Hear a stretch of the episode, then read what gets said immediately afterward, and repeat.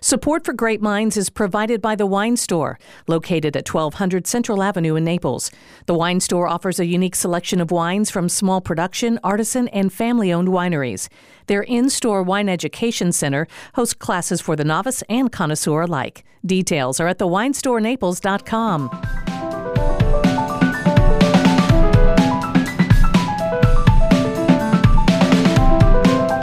Hello, you're listening to Great Minds, a wine centric podcast where two wine loving friends look deep into the glass for the meaning of life. That's what we do. Yeah. Today, the meaning is to lighten up, if just a little, from red to rose. This Saturday is Rose Day, perfectly timed as the weather heats up and room temp red gets a little hefty. I'm Gina Birch. And I'm hefty. No. and I'm Julie Glenn. You know, some people call white, uh, f- call rosé the white wine for red drinkers. Other misguided poor little souls seem to still think that it's all sweet white zin esque plonk. But of course, these are the people that are our age or older who dipped into our parents' stash during those ill-advised times when Kool-Aid flavored stuff infiltrated society. Those days are long gone, though, and if anybody still believes that you need to really get with the times. There's this new thing called the internet and social media. Anyway, I'd venture to say that the youngins today haven't even experienced that. So let's all raise a, a glass so that we can cheer to that new era of people not even knowing what white zen is. Indeed, indeed. And there's a little bit more to cheer as well, Julie, because I was reading some stats from Nielsen and they they took the data from a 52-week period that ended May of 2019 and table rosé accounted for 3.1% of total wine dollars spent. And that might not sound like a lot, but it was an increase of 33.9% from the same period in 2018. Sparkling rosé saw an increase of 20%. Um, so it's just been going going up with no signs of really slowing down. That's according to the Nelson, the Nielsen's Beverage Alcohol Practice Area, based in Roanoke, Vir- Virginia, where I'm going to be moving soon and looking for a job because apparently they do all the data analysis. What's the practice online. area? The I want to go practice area. practice. I'm practicing alcohol right now. I'm practicing social distancing with alcohol right now. my hands smell of alcohol, Mm-hmm. and so does my breath. and that's why I like you so much. you know, when we speak about uh, rosé, Provence is widely considered the mothership when it comes to rosé. Um, basically, the drinking water is rosé wine, wouldn't you say? yeah, pretty much. And that's about all they have. It's a glamorous part of the world, too. Mm-hmm. Yeah. You've got, you know, Côte d'Azur, all the Oh, yeah. beautiful places. Saint Tropez. Yeah. Isn't that technically in uh, Provence? I think it is. I think that's where they make Bande de Soleil. Yeah, well, for the San Tropez tan. I'm not sure. Kicking back to the 70s again in the White Zin. Sorry about that. well, you know, this region, you know, the w- the wine, the Provence. When you hear Provincial style, it's a, a lighter pink color, and rosés from here account for some of the most sold in the in the U.S. However, it, this is a little interesting fact that uh, the Languedoc region of France, which is also in the south, actually produces more rosé than than Provence. Um, so they produce more, but Provence gets all probably because what you said, the glamorous lifestyle, and you know, Languedoc's always kind of been the redheaded stepchild, pun intended. yeah, old school folks, though, who know how to market too. You got Domaine Ott. Um, That's just very well known with their iconic bottle. Um, very shapely, if you will. And the first one that we're having today, we already have one in our glass, um, is a shapely bottle as well. It's got that kind of long, skinny neck and then like a low shoulder thing. Not Syrah low shoulder, low shoulder, but a little bit wider. I love when bottles are interestingly shaped like that. This is a very feminine kind of shaped bottle, and the color is very feminine too, like ballet pink. Yep. And it's just uh, it it, you know, it looks like it's going to be. Win- oh, we didn't even say which one we're drinking though. It's a mystery wine. yes, Chet Chateau La, go for Gordon. it. La Chapelle Gordon Cuvée. Yeah, it's the La Chapelle Gordon Cuvée, and it's really an interesting blend. It's got black Grenache, Cinsault, uh, Syrah, and Roll, which is Vermentino. And when I think about you know Provence, I always think of Syrah and Grenache, but this is really an interesting black Grenache. And, uh, and then putting that little Vermentino in there to brighten things up. This winery is all organic. Um, it's you know they're harvested at night. The grapes are, and uh, when it's a lower temperature, and it's just it's a really cool way to do it, and it's kind of standard operating procedure over there, correct? hmm They said that they do uh, the tete de cuvee, which is fermentation occurs partly in French oak casks for three weeks. Once it's completed, enologists and cellar masters meet to decide the perfect blend in terms of colors and aromas and balance. So it sounds like they do the Saguenay, Saguenay, Saguenay. Saguenay, and then throw in the white to figure out what the balance is going to be. Right. It's kind of interesting. To bring it up, yeah, you know, it's it's I the the whole puzzle of grape making is or, or wine making with all the grapes is always fascinating to me, and that's why I love when we have winemakers in here to kind of tell us how they go go through and put those pieces together because there's so many things you can do. So let's try this light white. Uh, What do you think? Do you like it? It's very lean, Lean, lean bean is what it is. dry, tart, acidic. Yeah. I want some fatty cheeses with this. I really want some cheese. Yeah. yeah. Some sheep's milk cheese would be Oh great. yeah. That would nice, be awesome. creamy, delicious. Or even chev. Chev would be perfect with this. So yeah, I think with this one because if people pick it up and take a sip and expect it to be really fruity and a fruit bomb or sweet, Sometimes it's not they're just at like all. really awesome strawberry flavors and stuff. There's I don't really get a whole lot of fruit on this at all. I get a tad on the finish, but not as much as I was expecting. to usually get. that up front and in your nose with Right. Mm-hmm. the fruit, you know? So this is pretty subtle. Which is kind of how the French are, right? in some aspects, yes. It was kind of cool when you're talking about this area in Provence and you talk about the role, which is the Vermentino. Kind of makes you start thinking about the that area and its influences on places like Corsica and Sardinia, the islands just uh, off the coast there. Corsica, of course, being French and Sardinia being Italian, and the Vermentino in Italy, and how the grapes from Provence just kind of infiltrated on down with the Savoy re- when the Savoy people uh, had those parts of Italy and the islands. So it's kind of, it's kind of cool. History is always wonderful. I love it. Yeah, it is. So Mm-hmm. um, so we give this a thumbs up for Rosé Day for sure. It would be a great replacement for water too. if you don't trust your local water, and you feel that there's too much what fluoride or whatever in it, Anything, yeah. And and that's not an indication that this is a watery wine. It just goes down so yeah, good, like it's it. Mm.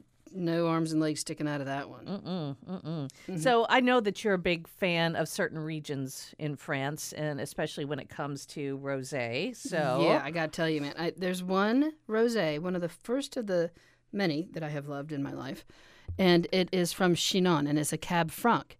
It's a rosé import from Kermit Lynch. The producer is Charles Joguet. It usually comes in under twenty dollars.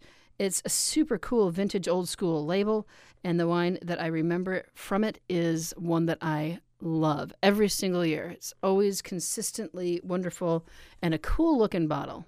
and it's one that's exported pretty widely. Like I could go find that. Do you think? Yeah, Kermit Lynch Imports has, um, they're in Berkeley, um, in California, but they also have really good distribution uh, throughout the country. And I, I shudder to say the price, but usually it's retails around 20 or under, depending on the tax structures of your area and, you know, your local store. And You know, it's interesting when you talk about, which is a whole a subject for a whole nother uh, time, but distribution and importers. And when I see Kermit Lynch on the label, I always give it a second thought because I I feel like those are so well sourced and thought out. His port the portfolio and the the Kermit Lynch that um, I would. I would give it a try over something else I didn't recognize. Absolutely. So- I agree with you. You know, he has built relationships with winemakers over in France since way before Americans even tried to start pronouncing th- Merlot correctly. You know what I'm saying? Merlot. Merlot. So he is the one that has been over there forging these relationships, helping to nurture young winemakers, getting to know and gaining the trust of older winemakers. And um, as an importer, I pretty much trust everything that he gets because he tends to get things that are representative of the grape and the region. He doesn't get stuff that he knows he's going to move a bunch of pallets. you know what I'm Right, saying? right, right. It's not that kind of guy, and he cares about it. And that's kind of why I got into wine in the first place because of all the the good you know history and the stories behind it and the the culture surrounding it. That's what I really love about it, and so does he. So therefore, his wines almost always inform my impression of a region. So that one I is like from that. him. Yeah. So, but the one I brought in because I couldn't find ones that I knew you like, I did find a Cab Franc from California, and I brought in. It's from Steel. Jed Steel does this.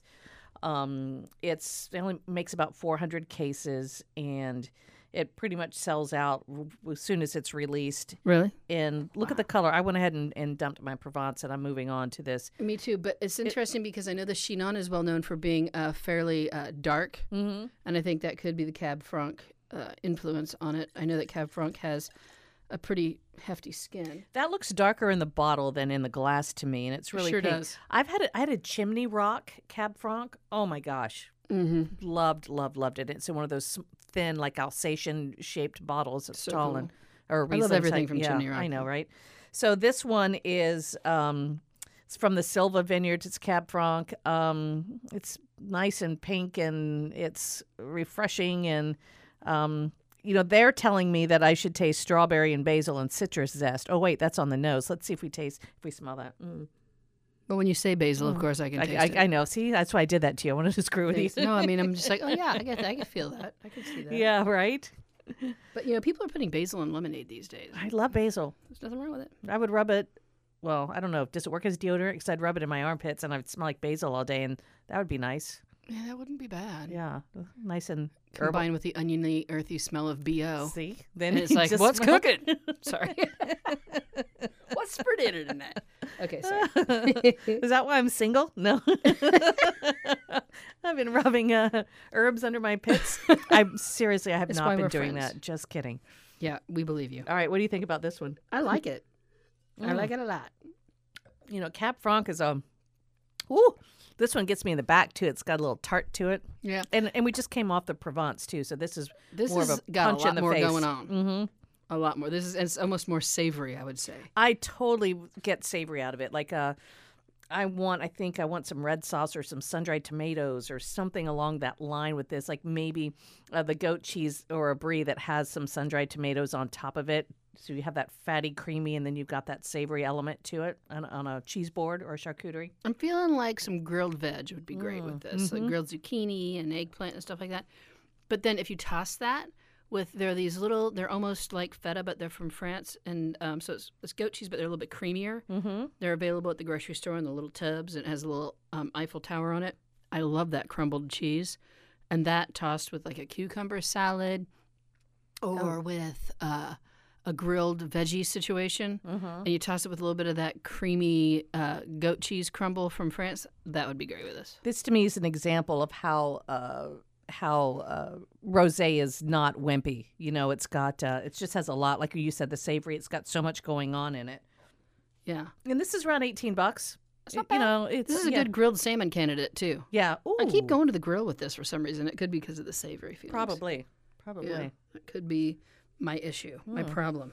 Well, your issues and problems range far beyond grilling, but you know, that's, So they only make 400 cases of yeah, this? that's it. And we've we've got a bottle. Don't squander it. I will not. Don't I'm use it not for dumping cooking. it in my dump bucket. That is not happening. No, I just dumped a little, but I just you know, I know there's Yeah, more. So we can move it along. so more we where don't that have to- came from. So, you know, one of the things that I particularly love about rosé too, I mean, what there are a lot of things to love about it, but it can be made from pretty much any grape. Doesn't mean that all grapes are going to make great Zen, but I mean, think about Zinfandel and Tempranillo and um have you had one from Carignan? No. So I had a bunch of it. I- You know, I went to Languedoc a, a few years ago, and I can remember, you know, drinking my face off in Carignan in whole different ways. And I don't really remember seeing any rosé of Carignan in the states until now, and it's called clam bake wine.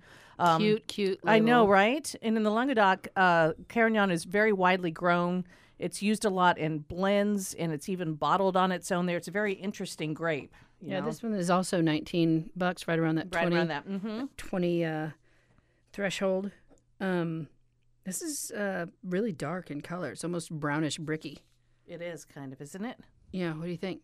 Well, you know, when you think about it, when you think about the grape, the Carignan grape, it kind of it kind of makes sense a little bit. I mean, It almost smells It's- smoky. yeah, because uh, Carignan is a little earthy. It's got those characteristics. It has some spice and some red fruit. It's a more medium bodied, and quite frankly, you know, when Languedoc was um, kind of had a bad reputation for a bunch of bulk, cheap, not not uh, exciting wines. Yeah. Carignan was one of the reasons. It was kind of like uh somebody may argue with me on this, but kind of like how Merlot c- became over here. It just got Yeah. overproduced, and there was so much of it that it was just meh. Yeah. and but they're really doing some great things with it. So I I like it. I can see this standing up to a shrimp boil with uh, Old Bay seasoning, even. You know Well, how Old Bay seasoning bags can kind of overwhelm a lot of whites or other things. I think this this could stand up to that. Just by the nose, I don't. I think I'd be totally fooled with this in a blind tasting. I if I just smelled it and didn't look at the color, I don't know that I could. I would. I know I wouldn't be able to pick this out of anything. Yeah, I would have guessed it was something Spanish, like a light Spanish Mm-hmm. red, like a light red. You know what I'm saying? Mhm. No. Mm. Just on the nose. I I enjoy this. Mhm. The story behind clam bake was, um, this girl on the East Coast was challenged with making getting some wine or making some wine for a clam bake and it led down a whole nother path for her and a whole nother career path and she started making some wine and she's a millennial and went out to california and lo and behold that's where the title came in that was a really abridged version of the story but I'm you sure it's know, a fun one yeah mhm, and requires lots of wine. mhm. But it's called clam bake. It's from Mendocino. right Yeah. It's kind of nice to see Mendocino representing. You know? I think it's a fun wine. Again, it's it's very it is acidic. It's a little tart. I get that cherry in It's a there. mouthful, though. it is. There's a lot going on in this. This, is like the polar opposite of the first one. Oh, it totally fools you because I look at it and like, oh, it's kind of cute label and dark color. I'm not ex- having a whole lot of expectation, but man, this is this is. I think this would be something wine geeks would really get behind. Yeah, it did not come to play. it did not. It's it's serious. But you think about you said the Old Bay seasoning and the term clam bake, and I just think, as you said, this would be a perfect. If that's what she was uh, setting out to make, a wine that would be good for your clam bakes and your steamer pots and everything. And if it's limited edition for the summer and the spring, that's it's perfect. It's I would just a put this with perfect- some Cajun food too. Yeah, Mm-hmm. I was just thinking that. because we're going clam and then Old Bay and all that stuff, and then I'm like New England. Then I'm like, yeah, but this would really stand up to some uh, like gumbo type stuff and um, what's the other one? Gumbo and Etouffee. etouffee. Etouffee might be a little big for this. I'd probably go more Pinot Noir for etouffee, but this totally for gumbo. But I can see like the the potatoes and the corn and everything soaked in all those. Oh man, yeah, that would be Mm. great for this. yeah. Oh, This this is- is this is lovely. Now I want Cajun food. Well, we can do that, right? Oh, I gotta overhaul my entire pantry. yeah. So th- again, that one's clam bake, and you know we're going to put all of these like we typically do on um, some type one of our social media sites, and probably on the site that you're looking at now, you'll see some of the labels, so you can. Uh, look for them. The thing with rosé, a lot of it's just you know these smaller productions like Steel and Clam Bake. They're released this time of year, and uh, that, when they're gone, they're gone. Yeah, that's the thing. They usually don't make a whole lot of it because they're pretty sure they're not going to be paying the bills with it. So they No. make a little bit because you know they have a passion for what they're doing, and rosé is always fun. And then they almost always sell out. That's the problem. You know, we always usually start a party with uh, bubbles, right? Mm-hmm. Always a good way to start. Even a tasting, it's a good way to start. Well, Yeah. you know what? I want to end our party today with some bubbles. Man, that just echoed and reverberated in the studio, kind of weird with the padded walls, I tried to make it do that. I know it's supposed to be like a kiss when you open. like a little. No, but you did John Charles Boisset style. Just send it across the room. And you know that that doesn't translate well a little kiss on, on when it's only audio. Yeah. So, and I'm and I'm not serving you. I'm not your sommelier, No, and I'm not going to pour properly. I'm going to reach across. I am uh, not much of a good server every time I try. I mean, I can do it perfectly at home, but then, you know, in front of somebody else is when I'm going to miss the glass. I've done that before too. I've done a Missed big the glass. reach. I did a reach and I thought I had it lined up and I just poured it right on the countertop. My favorite is when you're trying to pour for someone and they pick their glass up and move it toward you, and then they look at you like, "Ugh, how much No, have and they you?" tilt it like you're pouring them a beer out of a keg. yeah, It's like, dude, it's not natural light. You don't need to tilt it to not get a head on it. and just stay put because now you're going to blame me for your mistake. Yeah. Oh, am I go- am I going on a rant? Yeah. Okay, We sorry. might be. So, um, So, what's this sparkler? this is brand new from Louis Pomery. Pomery. Pomery. So you know they're known for champagne Pomery. Good old Louis. Yep, they introduced the brut champagne to the world back in the 1800s, like 1874, if you want me to be exact, because I did look it up. So I decided I wanted to be geeky about it. It's nice to be precise. Well, they uh, about three years ago they started expanding and doing things in California, um, and this is I think I'm not sure if this is the first or it's well, obviously it's only been three years since they've been there, but this is the rosé. So now they're doing a rosé. That is a pleasing rosé. It's uh, 76% Chardonnay, 24% Pinot Noir. It's of course made method champenois. Why would they do it any way different? The fermentation on the bottle and the aging on the lees. And Could you imagine a champagne producer going to California doing Charmont method? no, We thought we'd make it like prosecco out of nowhere. yeah, you're gonna be kicked out on your heels. You did a Frenchman.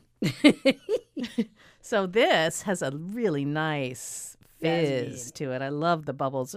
And we're drinking out of a regular wine glass, by the way, so we can really get the Full Okay. fizz. Getting the full fizz. It's, it's funny. I want to read you the label because we started off looking for the meaning of life. oh gosh. It's so often on the back of a wine bottle. Um, when mankind is in tune with nature and it helps magnify its bounty, the result is self evident. the California grown sparkling wine Louis Pomery is only the reflection of the beauty and freshness of nature in our glass. The whole becomes the expression of great grace and subtlety. That was not subtle. but the wine is kind of subtle. It's not in your face. I I love you know I am a I'm a bubble hoe. Yeah, I know. I, you know we all know this. I'm not I'm not quiet about my hodom when it comes to sparkling wines and Speaking of hoe, I've wondered if um, in this Idaho, made me spit. I wonder if in Idaho they make any um, like sparkling wine. I, I think that might. I'm sure people have Where tried. the hell did that come? Idaho because you were sparkling talking about wine. hoes. Okay, Because I always think hoe, and then I think Idaho. No, Idaho. So I'll, it's a problem. maybe they make some sparkling corn wine, I don't know. Potato wine. Well, they should make vodka, vodka. really, right? sparkling vodka. they should make vodka. I don't know. We're on a Anyway. tangent that's gonna go nowhere. It's I'm going going to go nowhere. start a distillery making vodka out of Idaho potatoes. But I do really love the mousse on this, and it's, It's great. Mm-hmm. Oh, it's it's it's kind of everything I I want in a uh, a sparkling rosé. Yeah, I'd absolutely buy that. How much is that one? You know, I do not have the price on that one. I'm looking it up. I'm gonna. Okay. Look, I'm doing it. I'm gonna find I out. do it, That was good. I like that one. That one's. I think that's my favorite. and the fact that we're ending on bubbles means the party's really just starting all over again. It is Kind of. starting. So rosé to me is one of those that kind of has an identity problem, a progr- uh, thing like you talked about at the beginning. It's it's a red that kind of wants to be a white, but it's stuck in the middle somewhere, and It's misunderstood. like a lot of things going on in our world right now. it's like the pretty girl who you just think is gonna be a complete snob, but she turns out not to be a total snob. I know. She's actually pretty cool. So That's a these are good some good ones. I like these. They were so, good. in honor of Rosé Day, go and, and pick up a few bottles, put a nice chill on them, and uh, enjoy and try ones from different grapes. I mean, that's one of the reasons we did this today is we wanted to try just not not the regular Grenache Syrah or the Grenache. So many of them are made out Mm-hmm. of 100% percent Grenache, but man, we've had some really cool grapes and, and, and combinations of grapes that offer some really lovely flavors. Mhm. They're they're really good, and it's it's like a little adventure too. And you get a little bit of history in there too. Great Minds is produced at WGCU Studios on FGCU campus in Fort Myers, Florida. Our producers for online media are Anna Bejarano and Tara Callaghan. Technical production is by Mike Canary. Great Minds theme music for Zante is by Colin Madden. To get in touch, check greatminds.org or call the Grape Line and ask us a wine question. We will address it on a future show. That number is 707 200 3632. Thanks for listening.